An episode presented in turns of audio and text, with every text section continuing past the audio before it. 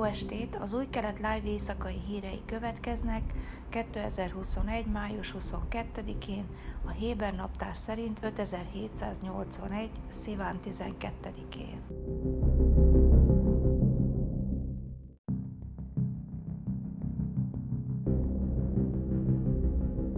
Kékfehér párt vezetője Benny Gantz védelmi miniszter pénteken a 12-es csatornának nyilatkozva elutasította azokat az állításokat, miszerint Benjamin Netanyahu miniszterelnök döntéseit politikai megfontolások befolyásolták a gázai konfliktus kapcsán, és szagadta, hogy ismét hajlandó lenne egy kormányba ülni vele.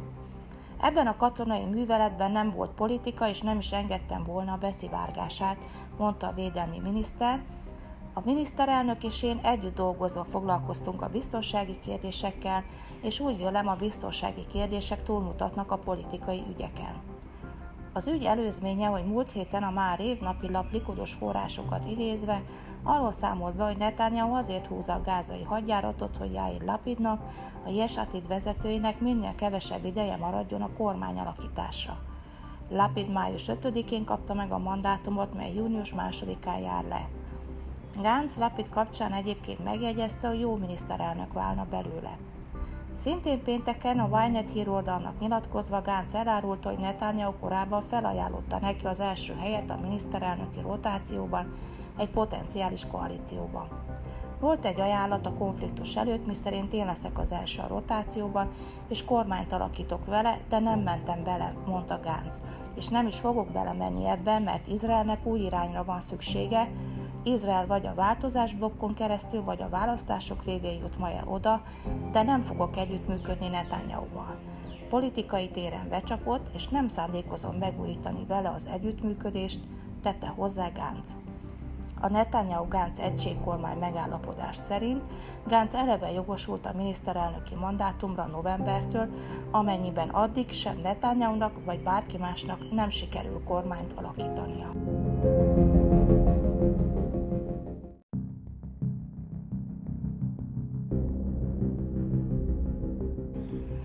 Turisták Izraelbe való beutazásának kísérleti programja a jövő héten indul, emlékeztetett a Globes gazdasági híroldal. Izrael 2020 márciusa óta zárva tartja a kapuit a turizmus előtt, de a koronavírus morbiditási statisztikáinak biztató fényében úgy döntöttek, hogy egy kísérleti program keretében enyhítenek a korlátozásokon, beengedve a COVID-19 ellen beoltott turista csoportokat. Orit Farkasha Cohen idegenforgalmi miniszter által benyújtott adatok szerint a kísérleti program regisztrációjától számított 9 percen belül az idegenforgalmi szervezők értesítése útján a kvóta teljesült, és a regisztrációt lezárták. 20 csoport regisztrálhatott az érkezési sorrend alapján, és 20 további csoportot regisztráltak a készenléti listára. Minden csoport 30 külföldi állampolgárságú résztvevőből áll, a csoportok május 23 és június 6 között érkeznek Izraelbe, és minden idegenforgalmi vállalat egy csoportot hozhat be. A turisztikai szervezők növekvő nyomásról számolnak be az Izraelben való beutazások kapcsán, elsősorban az Egyesült Államokból, Németországból és az Egyesült Királyságból érkező vallásos turisták körében.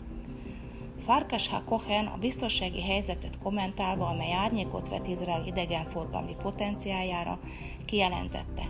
Ezek a biztonsági szempontból nehéz időszakok kedvezőtlen hatást gyakorolnak a turisztikai ágazat nemrégiben megkezdett gyógyulására a koronavírus krízisből. Mindazonáltal ez nem olyan helyzet, amely sokáig eltart.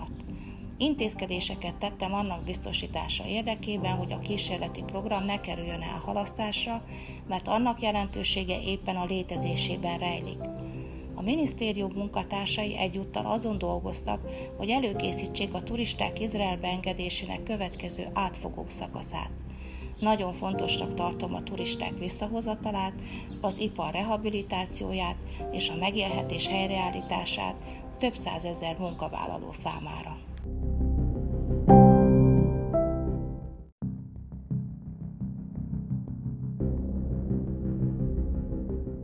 Hétvégi hír összefoglaló. Az izraeli biztonsági kabinet csütörtök este megszavazta a gázai tűzszünetet, így módon véget vetve a Hamas terrorcsoport által kirobbantott 11 napig tartó háborús állapotnak. Az aktus után Joe Biden amerikai elnök ötödjére is felhívta netanyahu és állítólag ígéretet tett a vaskupola megújítására. Benjamin Netanyahu miniszterelnök, Benny Gantz védelmi miniszter, Aviv Kohavi vezérkari főnök és Nadav Argaman, a Sabak belbiztonsági szolgálat vezetője pénteken helyi idő szerint délután egy órakor sajtótájékoztatót tartott a hadsereg Tel Avivi főhadiszállásán, órákkal azt követően, hogy az Egyiptom által közvetített tűzszünet a zsidó állam és a gázai övezetet uraló Hamas terrorszervezet között életbe lépett. Elsőként felszólalva Netanyahu azt mondta, Izrael változtatott a felálláson a Hamasszal, súlyos csapásokat mérve a terrorszervezetre. A miniszterelnök köszönetet mondott minden tisztviselőnek, aki részt vett a harcok során a katonai, polgári és társadalmi kapcsolatok szinterén. A Kán közszolgálati műsorszolgáltató szerint palesztinok ezrei gyűltek össze a péntek déli imákra a templomhegyen, Jeruzsálem óvárosában. Az izraeli rendőrség péntek reggel zavargásoktól tartva fokozta a csapatok számát a fővárosban, különösen annak keleti oldalán. Határrendészeket vezényeltek ki több városrész ki- és bejáratánál. A lakosok elmondása szerint a rendőrség gondosan megvizsgálta a körzetekbe ki- és belépő járműveket pénteki összecsapások előtt a tömeg az Al-Aqsa mecsetnél ünnepelte a győzelmet, és a Deif emberei vagyunk szöveget skandálta, utalva a Hamas katonai szárnyának, az Iz ad-Din al-Qassam dandárok vezetőjére.